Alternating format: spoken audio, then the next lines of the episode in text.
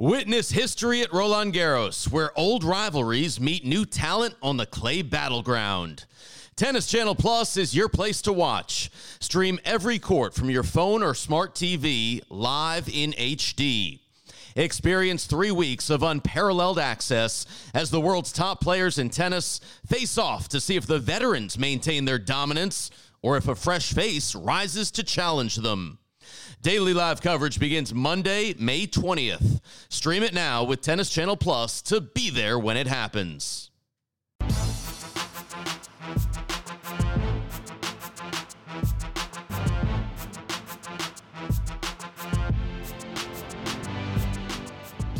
Welcome to the mini break, your daily podcast for the biggest storylines, results, and controversies from the tennis world. Today is Thursday, July 22nd.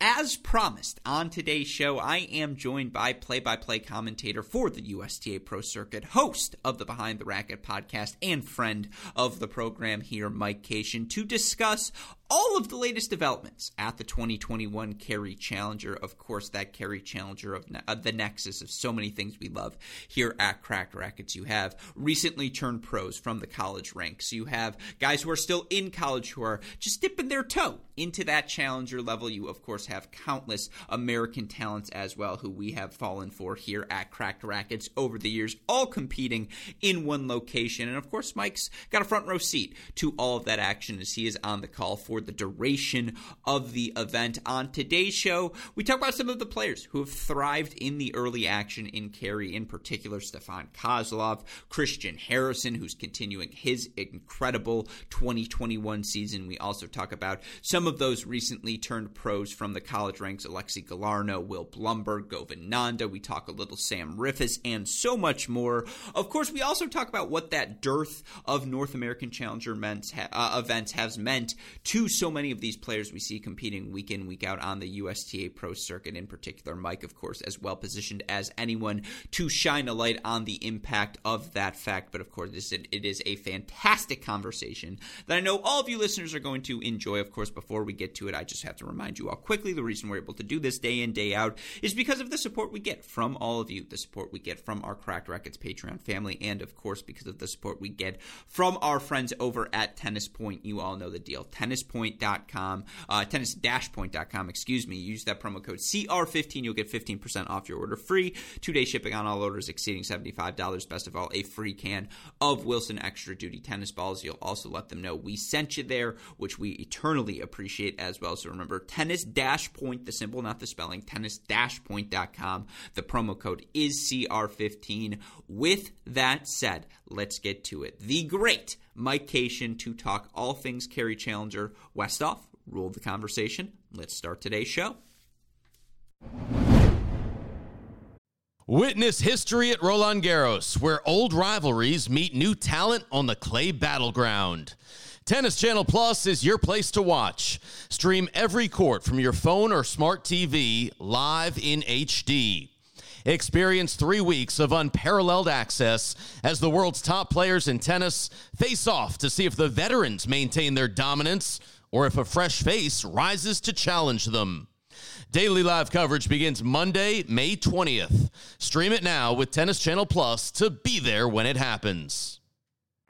Hey, crack fans. Before we get back to today's episode, I just want to let all of you listeners know that all of the content we produce here at CR is made possible due to the support we get from our friends over at Manscaped, the best in men's below the waist grooming equipment in the world. Manscaped offers precision engineered tools for your family jewels. That's right, folks. Imagine shaving with a sleek, well designed, and optimized trimmer that makes shaving time your favorite time in the bathroom. And in a twist of poetic justice, I think our friends at Manscaped know the grass court season is upon us here in the tennis world. In honor of that grass court season, they just launched their fourth generation trimmer, the Lawnmower 4.0. You heard that right, the Lawnmower 4.0. You can join over 2 million men worldwide who trust Manscaped with their most sensitive region of their body. With this exclusive offer for you, you can get 20% off and free world worldwide shipping with the code NEWBALLSPLEASE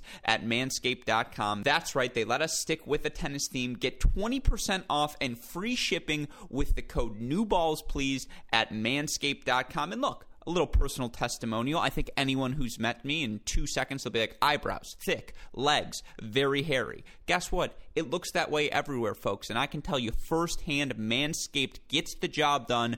Again, get 20% off and free shipping with the code NEWBALLSPLEASE at manscaped.com and make shaving time your favorite time. Manscaped.com. The promo code is NEWBALLSPLEASE. Joining us on the podcast today is a returning champion here on our Cracked Racquet shows. You may uh, recognize his dulcet tones as the play by play voice of the USTA Pro Circuit. You may also recognize them as a fellow podcaster on our Tennis Channel Podcast Network, of course. I know him as the sensei, as the podfather. It's our friend, Mike Cation. Mike, welcome back to the show. How are you doing, my friend? I'm good, Gruskin. How are you, man?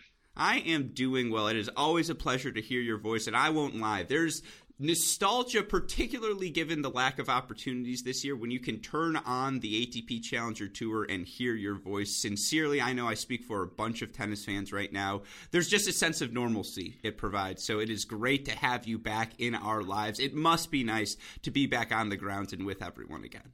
Yeah, it is. And more importantly, though, Gruskin, just honestly with fans. Mm-hmm. Um, we obviously had fans again in Little Rock uh, about a month and a half ago, um, which was the first challenger here in the states where there were fans again.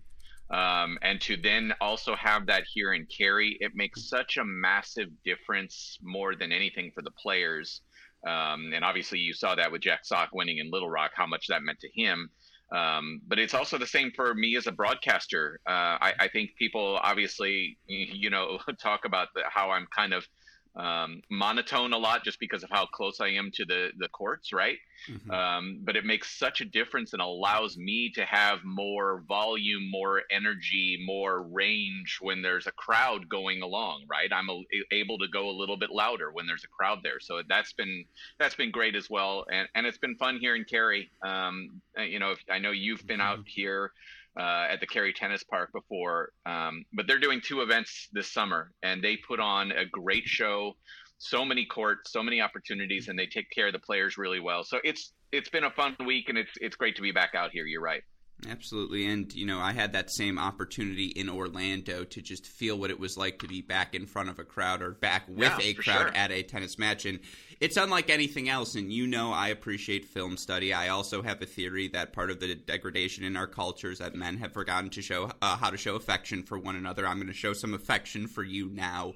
Your third set tiebreaker for Blumberg's match uh, yesterday as he ended up uh, losing that third set breaker to Mitchell Kruger. It was a clinic. And I went back and I watched it again just as a way to learn as a play by play commentator. And I could feel your energy rise with the nervousness of the crowd and just, you know, you trying to convey that nervousness as Will lost that mini break. And again, I feel like you could see it in the play we saw unfold as well as Will starts to slice that backhand a little bit more like the, the crowd played a role, and that yeah. is not something we've been able to say over the past eighteen months. Yeah, no, that's that's absolutely true, and I, you know, I don't I don't want to speak too much for the players, but mm-hmm. you know, you you definitely sense um, what it means to them just to play in front of the in front of people again. And mm-hmm. obviously, like Will's had the opportunity in in collegiate tennis, actually a little bit more, um, you know, be, because having with the NCAA championships and all that. Um, but yeah, you you definitely there's more pressure to be had,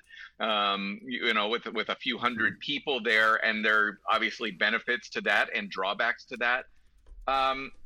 Yeah, the, the Will is Will's an interesting one, isn't he? Um, mm-hmm. And I, I know when when you and I did indoors in in February, we we got to talk about Will quite a bit as they won the national team indoors while we were broadcasting there in Champaign. Um, it, w- it was an interesting match against Kruger. Um, and Mitch is going to play today against Aidan McHugh after winning that third set tiebreak. But um, it's it's interesting because Will has such high expectations for himself, Alex, uh, as you know all too well. and and it's it's going to be really hard to kind of match the expectations with what is a I guess you would call normal progression through the ranks because he's mm-hmm. been friends with Tommy and and all of those guys, right? That group of Tommy Paul and others, and it, he's seen them up at where they're at for so many years.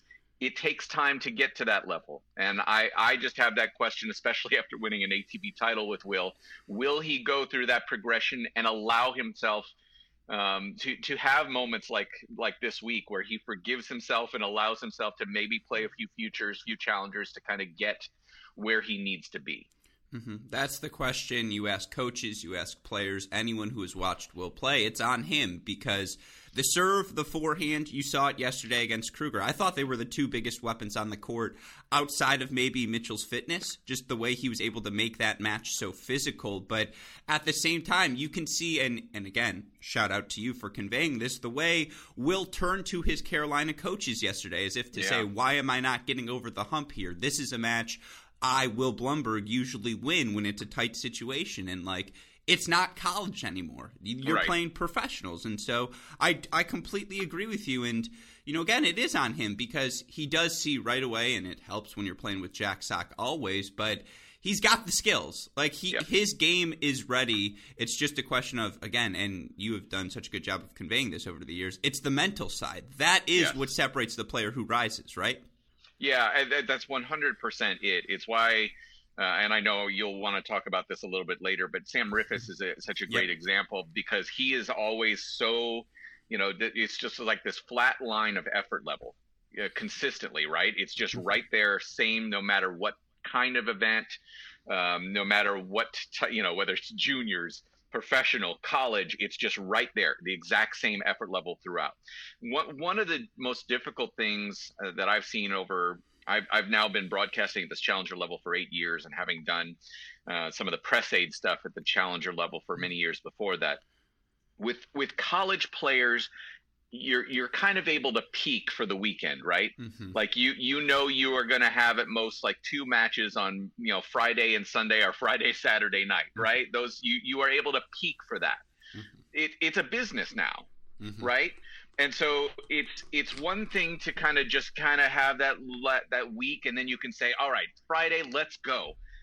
It's a different story when you're having to do it every week every day. And you know you look at will having what a, a fantastic week last week um, you know, getting to play at the, the, the Newport, the Hall of Fame Open, and winning an ATP doubles title for God's sake. but then he comes back against Mitchell Kruger, who's just going to be again kind kind of like Sam in that regard. The effort mm-hmm. level, he might have some ups and downs in in terms of just the, the level of the day, but Kruger's effort is always consistent.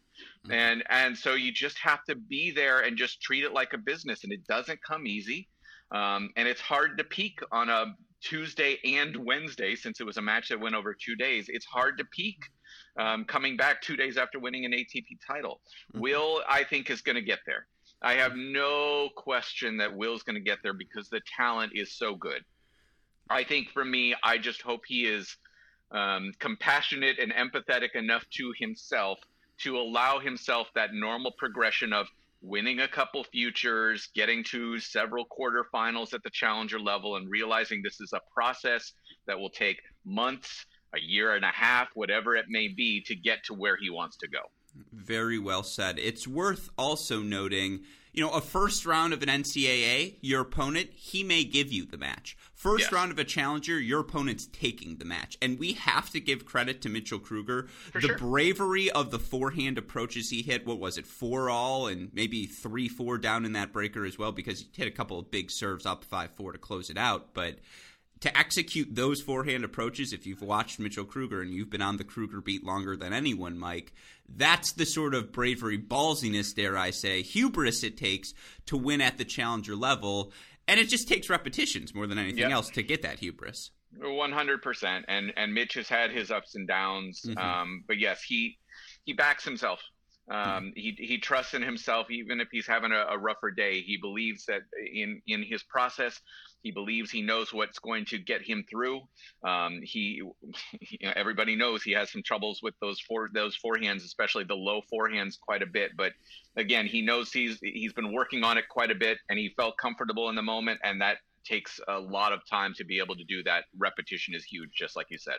One of my favorite questions I've ever asked on a podcast was to a Mitchell Kruger and a Stevie Johnson. It was similar vein. It's like, hey, you know people talk about your forehand, right? And they're like, yeah, what do you think? Like, obviously I'm aware of this. And so, yeah, you can just tell, again, that sort of, to hit that approach shot under that situation, that speaks to the work that Mitchell Kruger has put in. And obviously, again, it gets him over the finish line. But, you know, before we talk about the rest of the results, and yes, I will be asking you about Riffice, I do want to ask you a big picture question as well, because, you know, we talk about being back down at Cary, and Cary is the sixth challenger in uh, America, uh, in the United States of the 2021 season.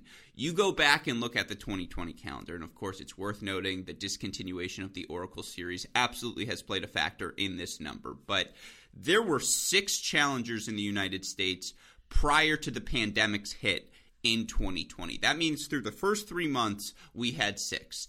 Through the first seven months of uh, this 2021 season, we have now had six uh, challengers here in the United States. Uh, obviously, you have been personally affected by that fact, Mike, but, you know, again, being back on the grounds, these are players who have traveled with one another. They've competed with one another for years now, going back to their junior days, but obviously throughout the challenger ranks.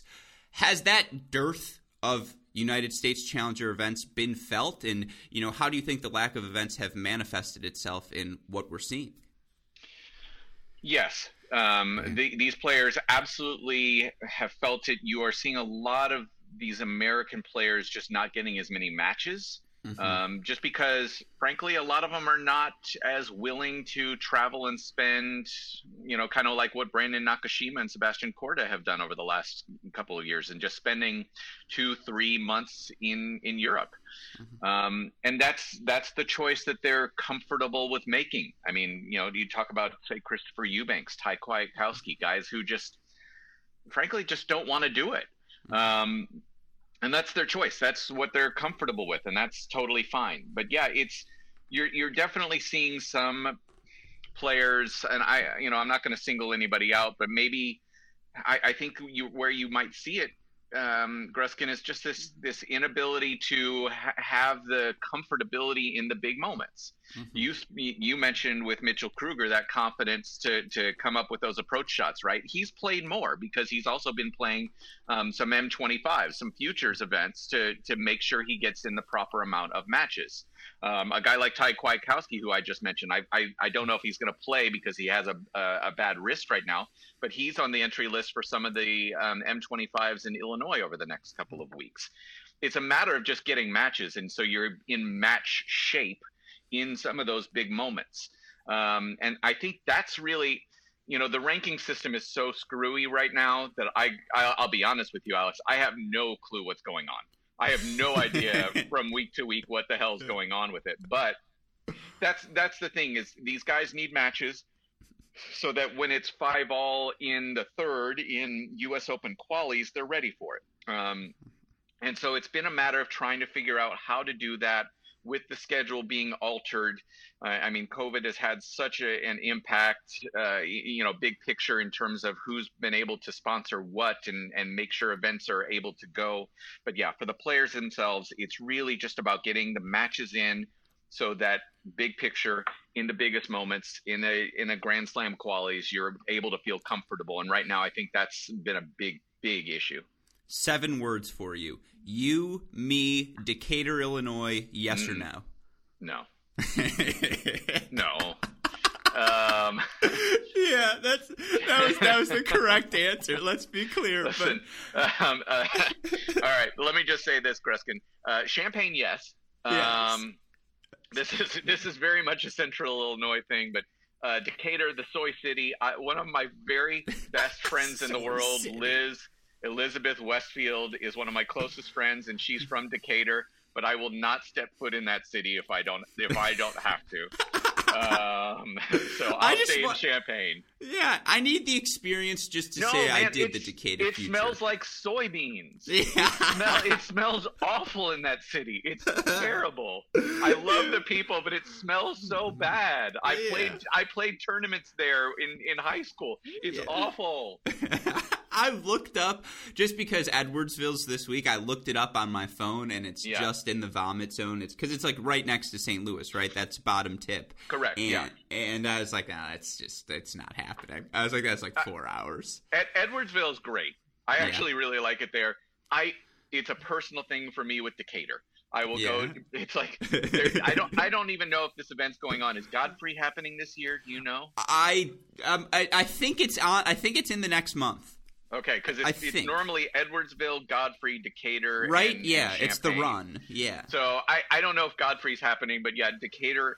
It's a personal one for me. The people there are great. Actually, I know the tournament director who's amazing, and they work really hard. Mm-hmm. I just can't do Decatur person. No, it's again, it's a legendary event. You ask everyone, is. they've got a Decatur story, but um, yeah. no, no, I figured I'd throw it out there. But you know, again, and I, I would echo all of your sentiments. I think you talk to enough players; they have expressed that. It's also, and it goes without saying, a, a financial component. It's thousands of dollars to be over yep. there for months on ends, and there's tons of COVID stuff you have to go through. And we don't have to talk. You know, some players uh, do vaccinate, some don't, and if you don't, there's additional steps, et cetera, et cetera.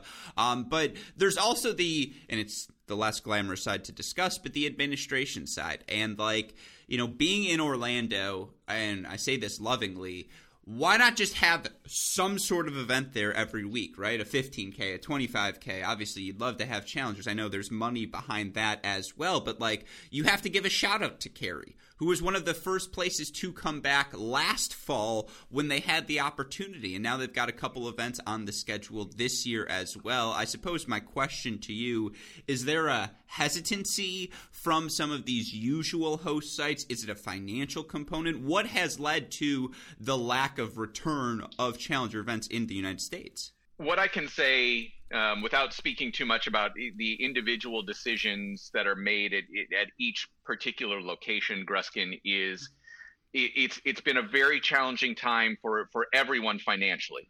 Mm-hmm. I, I, obviously, a lot's been made of what you know the USTA and how much the the lack of fans at the U.S. Open impacted the USTA, and so I, I you know I don't really need to speak too much about that. What I can say is that the events that have been able to go over the last several months you take Cary in in specific. They have an incredible support staff here that that believes in tennis as a, as a vehicle to kind of showcase you know, obviously the, the Cary Tennis Park, as well as, you know, Atlantic Tires, our, our title sponsor here, and, and they believe in the sport and what it means to, to the community and understand that what, it, what tennis means to the community. So, um, you know, I, I can say to you that the, the impact – in terms of the cost of the testing that comes along with that it has been and on top of it the financial impact for so many great sponsors that we've had over the years here. It's hard. It's really really hard. Um, and I, I know in talking to tournament directors um, of events that have been canceled or, or not been able to be put on over the last year or so they want to get back. Mm-hmm. it's you know for all of them the intent is to get back. It might just be a year or so until everybody's able to get back on their feet.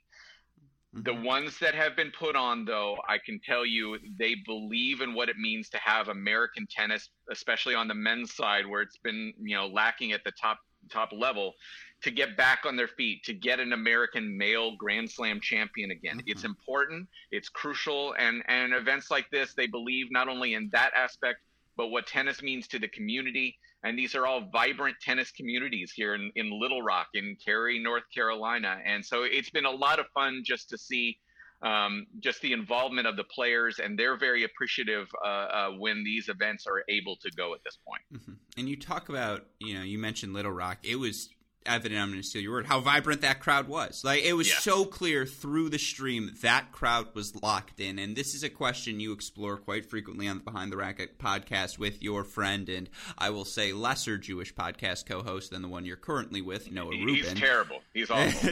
Just awful. Um, but, you know, again, it's a question you guys explored. There's no one size fit all, but clearly the community buy-in is key right? That is the essential ingredient for so many of these challengers. And i know it's a stupid thing but i, I am sure there are listeners who are hearing this podcast who are wondering what are the things we can do as tennis fans as people who enjoy the challenger circuit? Is it simply show up? Like keep watching the streams?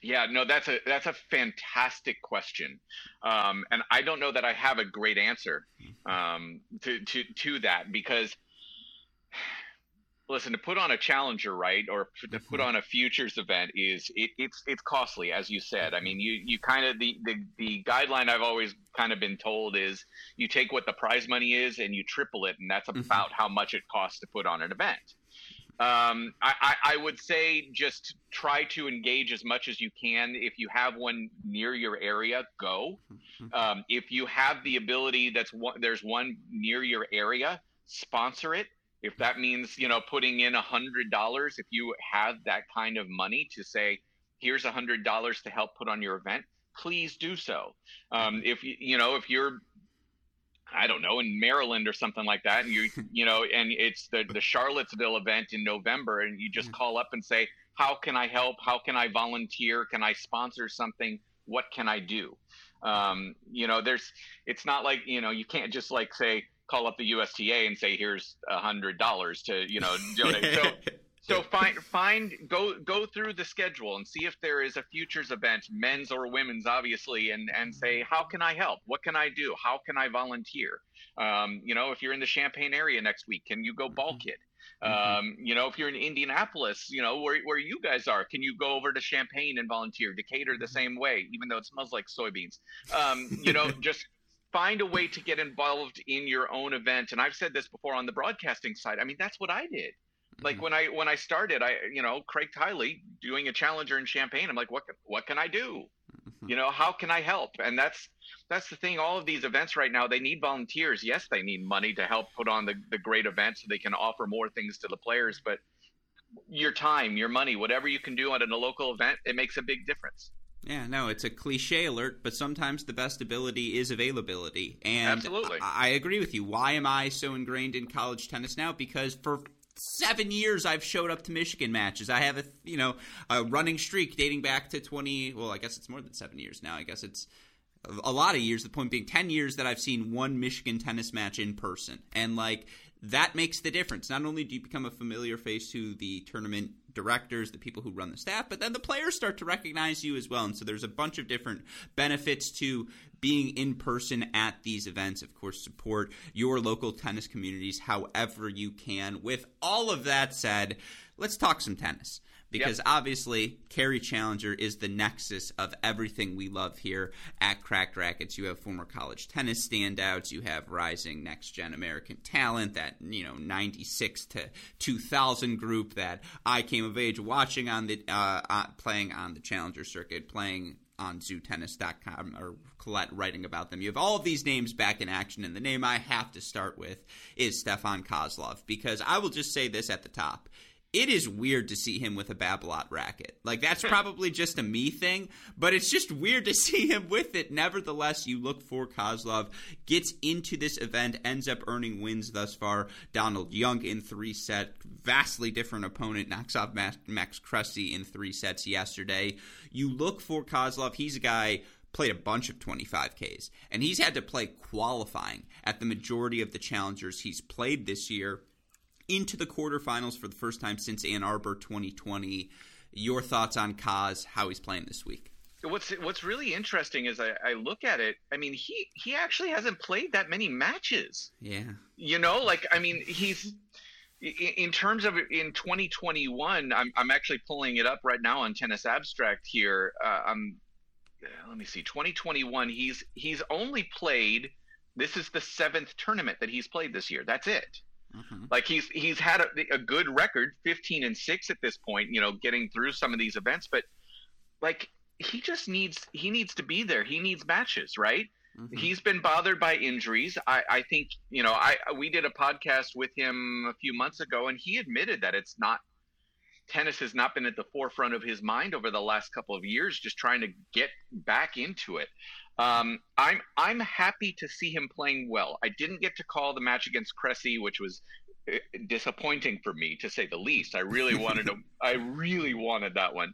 Um, but in this matchup against Donald Young, what I can say is you could see how desperate it, it was for him, mm-hmm. and I haven't seen that for years from from Kaz. I have not seen that that fire and hunger in quite some time. He was actually hitting the ball. He has been going through this stretch over the last couple of years, Gruskin, where it's just kind of like, all right, I'm going to use my hands because they're so good, and I'm going to try to move you around and dink and you know some drop shots, and then I'll try to flatten one out, but it's got like half pace. He hit the ball the other night and mm-hmm. he's used he would definitely use some some mind tactics against Donald to get in DY's head. It was there. It was pr- like Donald Young looked at me at one point as if to say, "What the f is this guy doing?" and I'm like, I, I I completely agreed with DY. I mean, it was there was definitely some stall tactics, some things that were going on, but it was desperate. Kozlov needs it. He knows he needs it. He knows, you know, he's he's had this expectation, and more than anything for him, I think he just wants to get on the right side and explore what his career can be. Mm-hmm. Um, he's still so young, man. Like we, he's mm-hmm. so young. Like you also think about Donald Young. Like he feels like he's been around forever. He's only like thirty. I like, know it's, it's crazy to me, but it's nuts. Um, he there's there's a lot that's still potentially in front of Kozlov. To see him in a quarterfinal again is huge. Uh, he, I believe, has a one and zero oh record against Christopher Eubanks, who's his opponent in the quarterfinals on Friday. It's possible, man. If he's hitting the, if he's hitting again, if he's swinging again, that's the kind of Kozlov that can actually do damage. Because yes, he can move you around with those great hands, but if he actually is able to finish again, that becomes a much more dangerous Stefan Kozlov. No, he's a tennis chameleon, right? Whatever the opponent's doing, he's reflecting. It's not, or at least uh, so often when he's playing frustrating tennis, that's what it seems it devolves yes. into. And yes, but the thing is, it's it really he's only able to do that if he also has that offensive capability. Yes, that hasn't been there for three years, like literally three years. He's not had any offensive capability the, other day I saw it again for the first time in like three years. So that was great, and that makes him allows him to be that chameleon that you talk about. No, again, tw- uh, twelve and or I guess I'm a little bit older than him. So 15, 16 year old me knew like two things: that Stefan Kozlov was the best twelve year old in the world, and that I really enjoyed watching you know the USTA Pro Circuit and who all these young guys were. And you look for Kozlov; it's certainly a different type of power. But to get a matchup against Cressy before you have to play another big server in Eubanks, that helps. And yeah, you mentioned it. He's had success against Eubanks in the past. They're both, I believe, 98s as well, or I think Eubanks might be a 97, but they're in that mix, same generation of player. And yeah, it's crazy to think Stefan Kozlov's still only 23 years old now, currently right. 344 in the world, but the bottom has never fallen out. Like the opportunities are still going to be there for him. I, I suppose to a point you made earlier, we don't really know what the rankings are, what cutoffs are going to look like anymore. But Kozlov is still in the mix. And I just, his game is the outlier. It's so unconventional. It's so different from everyone else's. And I always just think there's a place for that game. I think so too. Um, you know, the diversity of what you see, especially at the challenger level, is what's always yeah. one of the reasons why it's made me, you know, enjoy mm-hmm. doing this so much. But yeah, I, I, the the idea of reclamation projects Alex. Yeah. You know, I like thinking back to Jack Sock winning Little Rock a, a, few weeks ago, right? And just how much that meant to him. I I couldn't imagine what it would look like if Kozlov wins a title here. Like, yeah. and, and obviously, you know, three big steps potentially in front of him to do that. But what what a, a challenger title would mean to him at this stage of his career, it, I, I can't imagine the emotion that that would run through him unintentional pun calling Chris Eubanks a big step. I like it. Yeah. I like it a lot. Welcome back to Cracked Racquets. We missed you. Um, another name to throw out there and fun anecdote for our listeners. This is how I knew he was going to have a good season. December 2020. I'm fortunate enough to go uh, visit my grandma who has a place down in Sarasota. I'm there with my family, and I'm running on the bridge uh, connected from Sarasota to Lido Beach. Have you? I mean, I know you're familiar with the Sarasota area. Lido mm-hmm. Beach, something you, you know that bridge? Yeah. Yeah, so we're jogging on that bridge. We, I'm jogging on that bridge, and I see a clearly like a, a, clear athlete running up the bridge across from me. Like it's very clear to me this person either takes himself very seriously, the shape he stays in, or he's a professional. And the person's coming closer and closer. He's going uphill. I'm going downhill.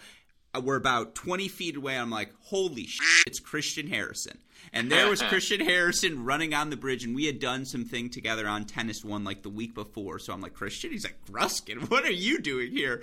I'm like, yeah, I suppose you live here. The point being, Christian Harrison's 30 and 12 this season, Mike. Yeah. And you look at what he's been able to do. The big run was obviously the semifinals of Delray Beach to start the season, but he's backed it up at the futures level. He made that semifinal in Orlando. He's into the quarterfinals here with uh, straight set wins over Sakaguchi and Torpegaard. He's the favorite against Nanda as well to make another semifinal. What's clicking for Christian Harrison right now? Yeah, what's I think the biggest thing. Um, it's it's actually been interesting because actually over the last few weeks it's not been great. Um, I pointed this out during the broadcast the other day, uh, yesterday, I guess it was against Torpegaard. He's actually, I, I think it was five and five and six over the last month or so since the Orlando Challenger, April Orlando Challenger semifinal. Um, so it's been a little bit mediocre.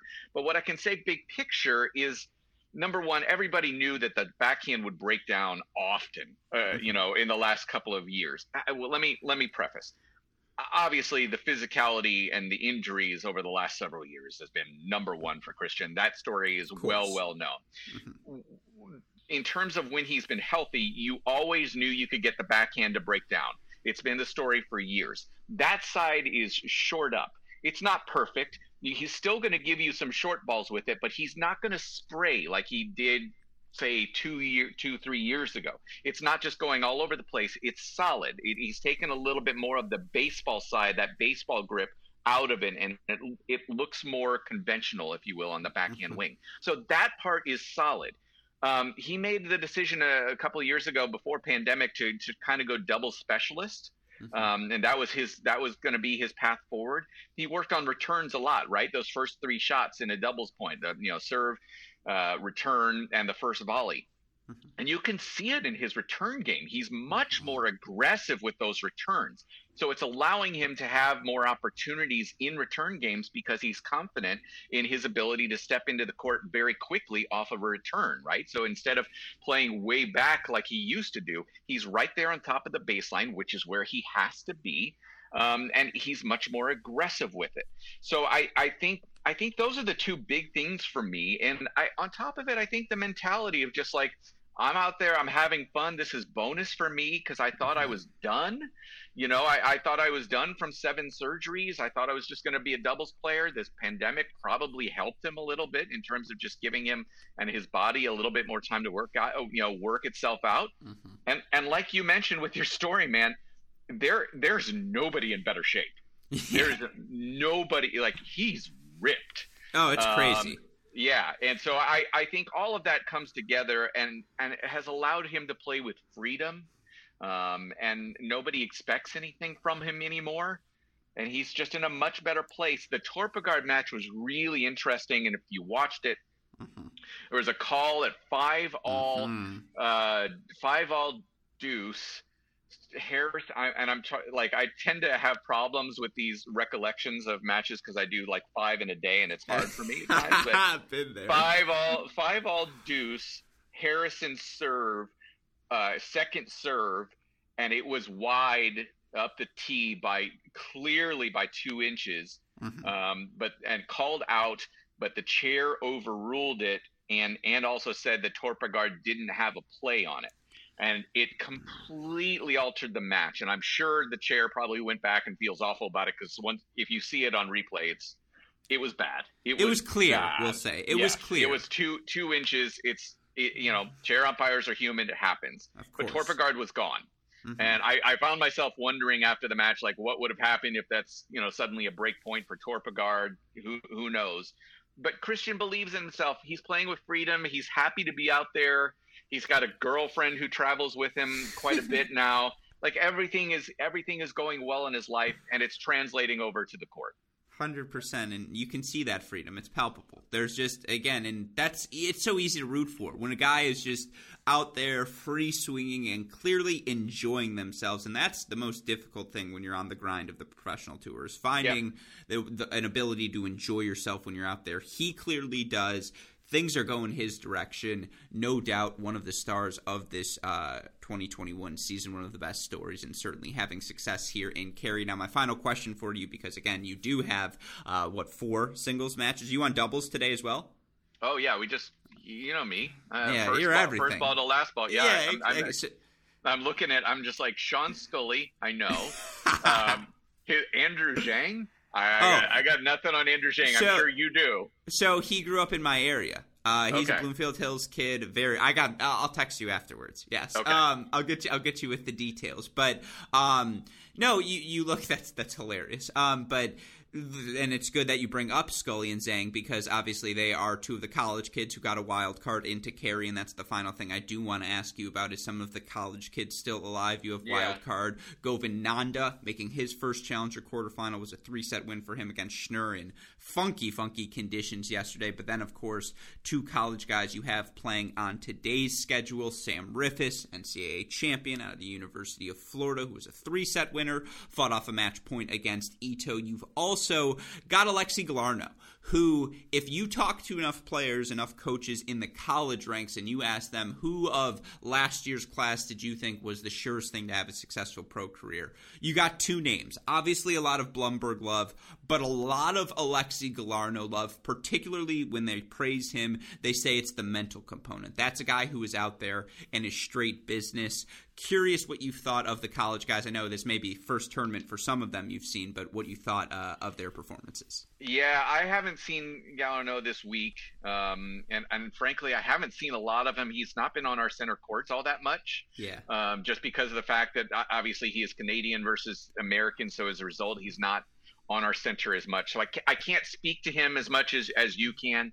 Um, I, I know I've heard that name obviously for several years and, and kind of been waiting to see what it would mean. Um, I have him today against Ramanathan. And so uh, uh, is a, a great test because uh, Ramanathan's a guy who's just going to give max effort every time and throws in a different kind of funky style. Um, but but Galarneau gets the the feature match today, um, having played just up the road, right? So mm-hmm. Um, I, I, think it's. I think this is a perfect setup for him. A good win over James Ward as well. I mean, that's again a veteran guy in James Ward. To, that kind of a win shows pretty solid stuff. Um, so I don't know. I'll, I'll I, I will be able to tell you more after today. Um, Beautiful. In terms of Govind Nanda, um, I hadn't seen him. I, I, had to go back. It'd been two years. 2019 was the last time I saw him, and frankly, I wasn't much of a believer. Mm-hmm. Um, if I if, if memory serves, it was a, a match against JJ. Uh, JJ Wolf, and it just completely dominated. Wolf just, I think it was two and one or something like that, and so it was, it was hard for me to see anything and just like, okay, it's it's just a guy, um, even though he had already won two 25ks during the year. Yesterday, uh, the match against Schnur, and I texted you this, right? Mm-hmm. I I I saw that I can see a path for him. Um, I, I, you know, the serve is still obviously a, it, it's going to be a liability until it's not. He's he's going to be on the shorter side. All these things that are pretty typical for somebody like that, right? But I could see a path because he moves incredibly well, takes things off the rise very well, confident and comfortable in his belief. He made good adjustments within the match, was getting kind of overpowered early because Schnur was going massive returns into the body time and time again, and Nanda was just getting crushed with it. At like every second ball, it was just like having to just kind of flick the wrist to get the ball back in play. But he kind of adjusted and allowed himself just a little bit more time to be able to hit a second ball with some depth. There was depth off of both sides. Like you don't feel like a, a really like there's not a huge weakness off of either wing. I, I saw it. Like I, I thought back to Tim Smyczek, right, where mm-hmm. a, a guy is similar build. What Tim was able to do, kind of in the middle of his career, like 2013, 2014, was he's obviously taking away a ton of time controlling that baseline, but had a little bit more pace off of both sides than Nanda does. That's going to be kind of that step for for Nanda. Is he obviously has great defensive counterpuncher ability, okay, let's let's step that up and see if you also have that ability to get on top of the baseline and control things, you know, and play a little bit more linear up the lines off of both wings as well. Um, right now, he's working with um, some of the same people who are working with Jenson Brooksby. Um, so that kind of gives you an idea of what kind of style he wants to come up with. Um, so you you anticipate that he's going to be working obviously on getting consistent depth. That's going to be pretty interesting to see. Um, but yeah, Nick Bezubchenko, who's been the traveling coach with Jenson Brooksby for the last several months, he's here working with Nanda. So we'll see how how that impacts Govind over the next couple of years as he is officially now a pro. Um, but yeah, I, that was that was a really good confidence building win for him yesterday because as you mentioned, it was funky. It was 92 degrees, 60% humidity. Schnur was cramping, and Schnur was bad at times. Mm-hmm. Govind still got a little tight, but when he needed to, he came up with the goods. He was solid down the stretch, and that that shows good mentality. Hmm, I completely agree with you. Quick side note: Is Tim Smyczek conceding the call to Rafa one of the greatest what ifs in tennis history? Like, does he come back yeah, to win that match? Yeah, I feel like that that's what was on my mind. Yeah, no, I, I think that's a great question, and what that potentially could have meant to to Tim's career.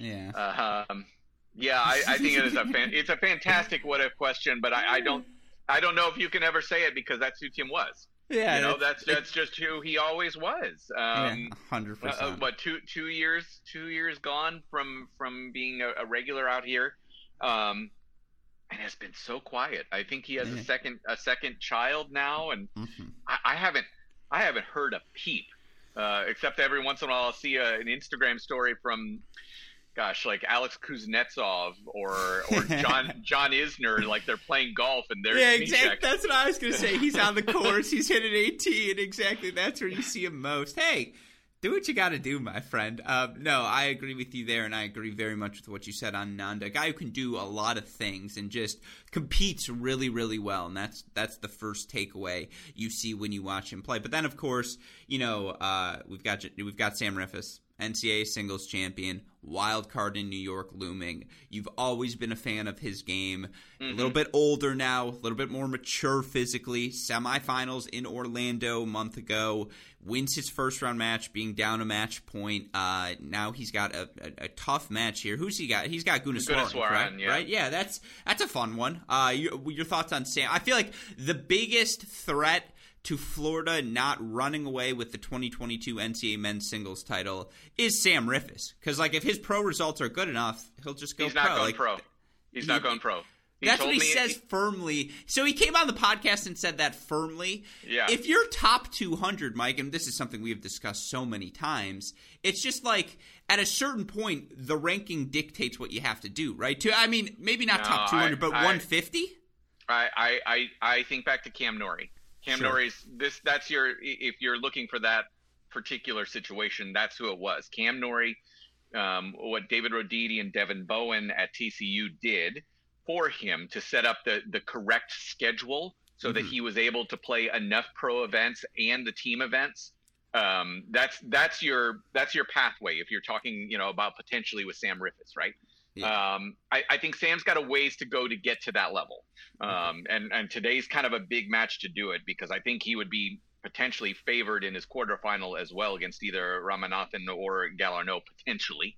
Mm-hmm. Um, but if he has consistency of results and is making several quarterfinals and semifinals at the challenger level, then I think what it will be for the the coaches down at Florida, right, and Tanner Stump and Mr. Shelton, mm-hmm. um, it's going to be about setting up the schedule in the spring so that he's there for all of the crucial team events and and crucial um, SEC events and obviously the team championships in May.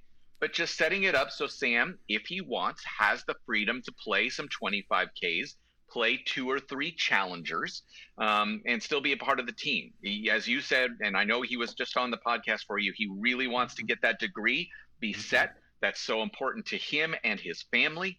I fully believe he will be in school through through the year, but I think plenty of individual stuff in the fall. Uh, a few mixed in professional events in the spring is completely reasonable. Um, and I, I have no doubt in my mind that Sam Riffice will be in Gainesville in January there for team competitions. I'm curious if the new rules regarding NCAA athletes, if Sam wins around at the U.S. Open, can he bank that prize money now, or does he still have to give it yeah. away? No, because it has to. Um, it's it amateurism, has, right? It, yeah, it's still, and this is all new, but my understanding mm. is those what are they called? NILs? Is that, yeah. is that the right terminology? Yeah. They have to go through the university. Yeah. And so it, it's complete. It's a completely different beast. And um, I actually, I actually mentioned this on the po- uh, on the broadcast yesterday. I think, mm-hmm. or no, I, I'm, I'm starting a new pregame show, Alex, and so I, I don't want to like. oh, I'm aware. Believe that was the final topic. We were getting okay, uh, but like I, I talked about it yesterday. Like, uh, okay, so Ohio State, uh, Florida, um, USC. Yeah. Uh, I, I think I think in tennis specifically, and a, a lot of these Olympic sports some of the more dominant programs over the last several years, they're going to be able to offer more money because they have really good sponsors already brought into their program, right? One thousand percent, yes. Like there's there's already this is I'm not going to listen. I know you're the expert on college tennis and and more so than I am, but there's already a pretty big disparity in my brain for the yes. the haves and the have-nots in in college tennis. Yes. This this is not gonna help. No. This is gonna make it far far worse. Like I obviously I know Illinois pretty well, right?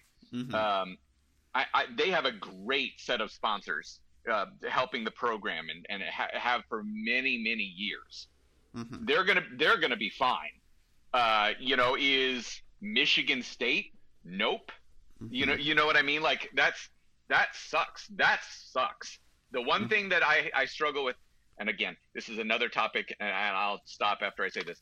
This is going to have such a a really bad impact on Olympic sports. You know, great for the athletes, great for them making money. I'm a full supporter of that. It's not going to do anything for equality in college athletics at the Olympic sport level. Yeah, uh, no, I Yes, yes, yes, yes. And we're bringing on the GOAT, Colette Lewis, to talk about this very topic as well because, yeah. look, I know schools that have already made inroads. I know players yep. that are already making moves. Absolutely. Yep. And you're like, well, it's at the schools you'd expect. Like the people who have been good at getting donors before are going to be very good at ensuring their players are most are, are best positioned to take advantage of the new rules. And you do yep. wonder – especially given those first four, like the, the, grind it is at the futures at the challenger level, there are going to be players who can make more money in college than they can first few years on the pros. Like that is an inevitability, right? There will be sponsors right. who can do that. Yes, but what what what does make that different though, Alex, and because I don't think it's an either or. It's not it's not one or the other. You can do both um, you know, because then you can put that sponsor logo right on your shirt when you go out to a challenger, and you're, you know, you're, you're you know, that's just added benefit. Um, but on top of it, you need those points so that you're able to play at a challenger right out of school. You need, you have to have those points, right? So you can do both. It's not an either or.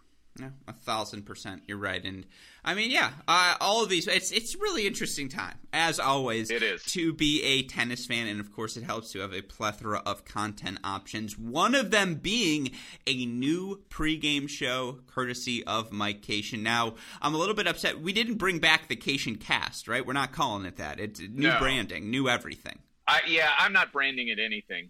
To be perfectly blunt, uh, what, what I, I I just I wanted to give the uh, give everyone who watches, especially the the diehards, right? I mean, mm-hmm.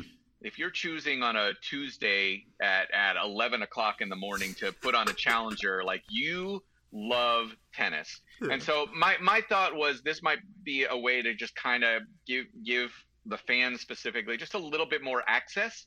Mm-hmm. Um, obviously, when we're doing when we're doing a broadcast at challenger level, grand slam level, whatever it is we're focused on the product, right? And what's in front of mm-hmm. us.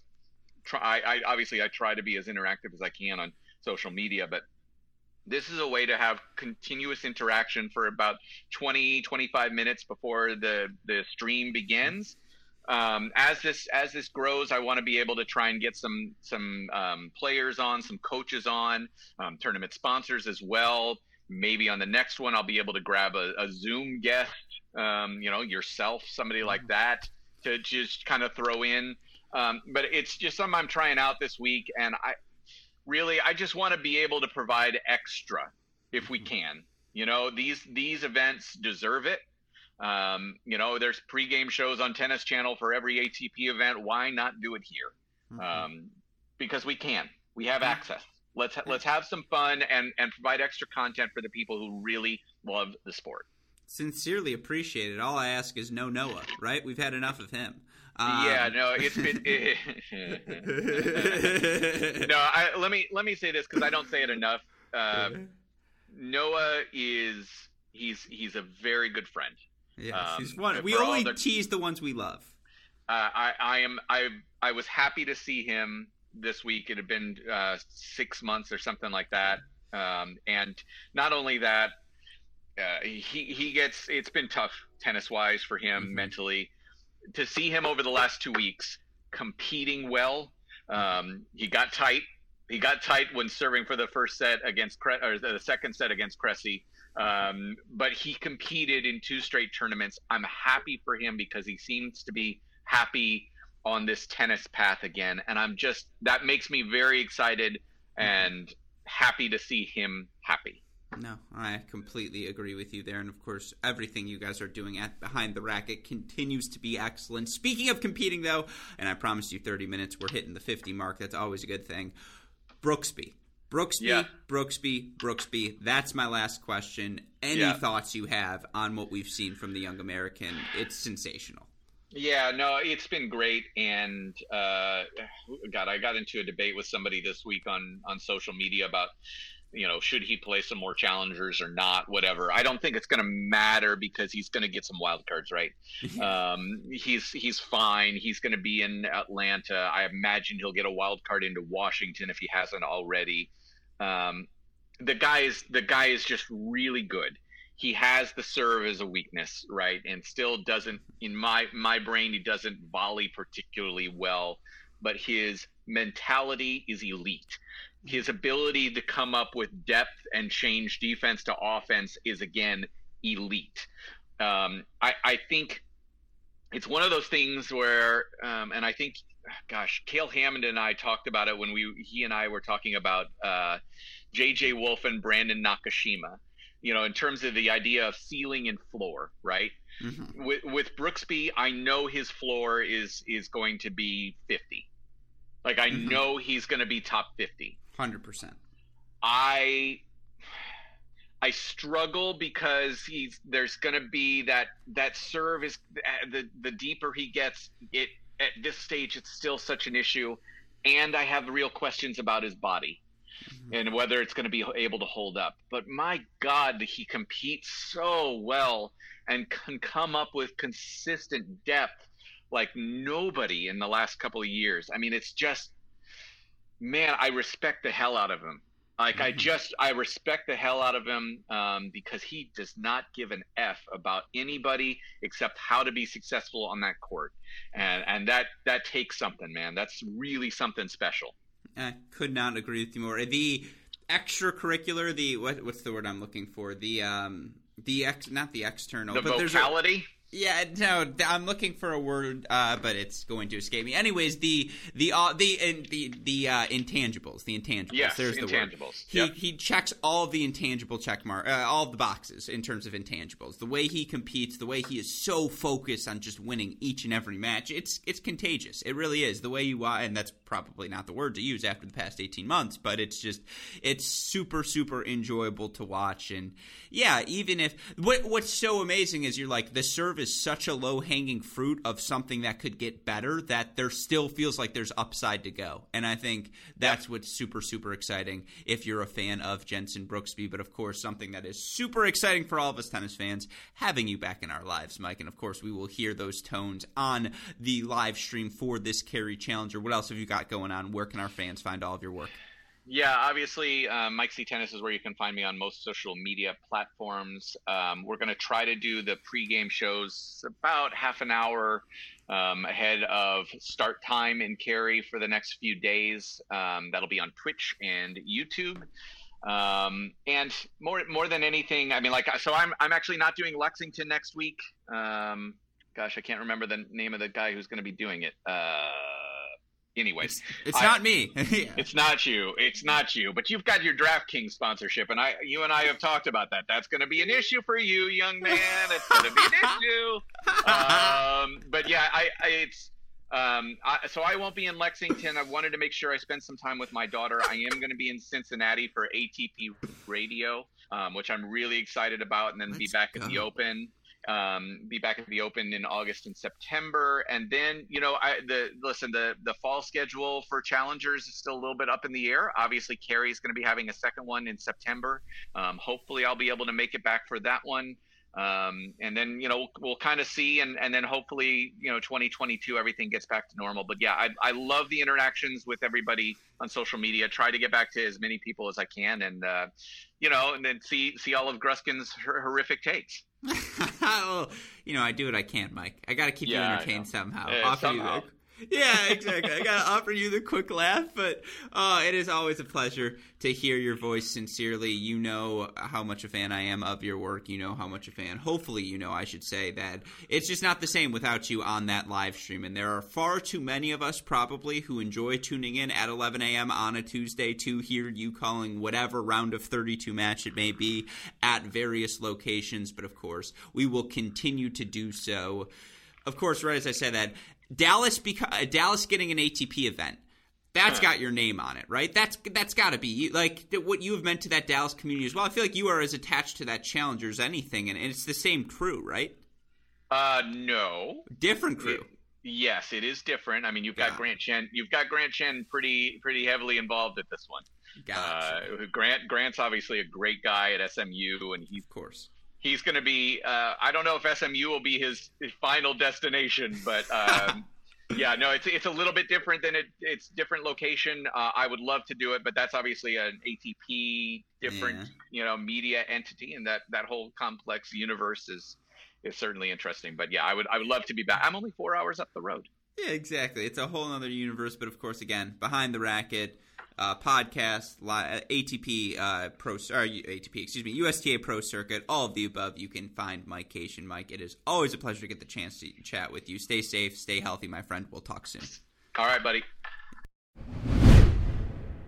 Hope all of you enjoyed today's conversation with the great Mike Cation. As always, a thank you to him for taking the time to chat. Sincerely, you guys don't know how much I pester him behind the scenes, but not once has he ever shot me down. He is always so generous with his time, always willing to grant me advice whenever I should ask for it. So, since and it is grant, by the way, because it is a privilege to hear from Mike always. But thank you to him for taking the time to chat today. And of course, you all know at Mike C Tennis behind the Racquet USTA Pro Circuit, where you can find his work. But of course, it's busy times in the tennis world. Olympics around the corner, North American Hardcourt summer after that. We have done our best here at Cracked Racquets to keep you all up to date on everything that's happening. If you've missed out on any of our Great Shot podcasts, David Kane, Jeff Sackmann, Ben Rothenberg, Gary Nathan, David Gertler, We've had the best in the business, folks, to talk about all of the big conversations we're having heading into the home stretch of 2021. If you've missed any of those conversations, you can find them on our website, crackedracquets.com. And of course, like, rate, subscribe, review to this show, that Great Shot Podcast, Cracked Interviews, where we've had NCAA champs Sam Riffice and Adam Walton and Pat Harper of the University of Tennessee. So, you know, again, you can find all of those podcasts on the website, crackedracquets.com. You need the more immediate updates Twitter, Instagram, Facebook, YouTube. We are at Cracked Racquets. You want to message me directly, I am at Great Shot Pod. A shout out, as always, to our super producers, Max Leader and Daniel Westoff, for the f- of an editing job they do day in, day out. A shout out as well to our friends over at Tennis Point. Remember, tennis-point.com. That promo code is CR15. With all that said, for super producers Fligner and Westoff, our friends at uh, Tennis Point, our fantastic guest, Mike Cation, and from all of us here at both Cracked Racquets and the Tennis Channel Podcast Network. I'm your host, Alex Gruskin. You know what we say. That's the break, and we will see you all tomorrow. Thanks, everyone.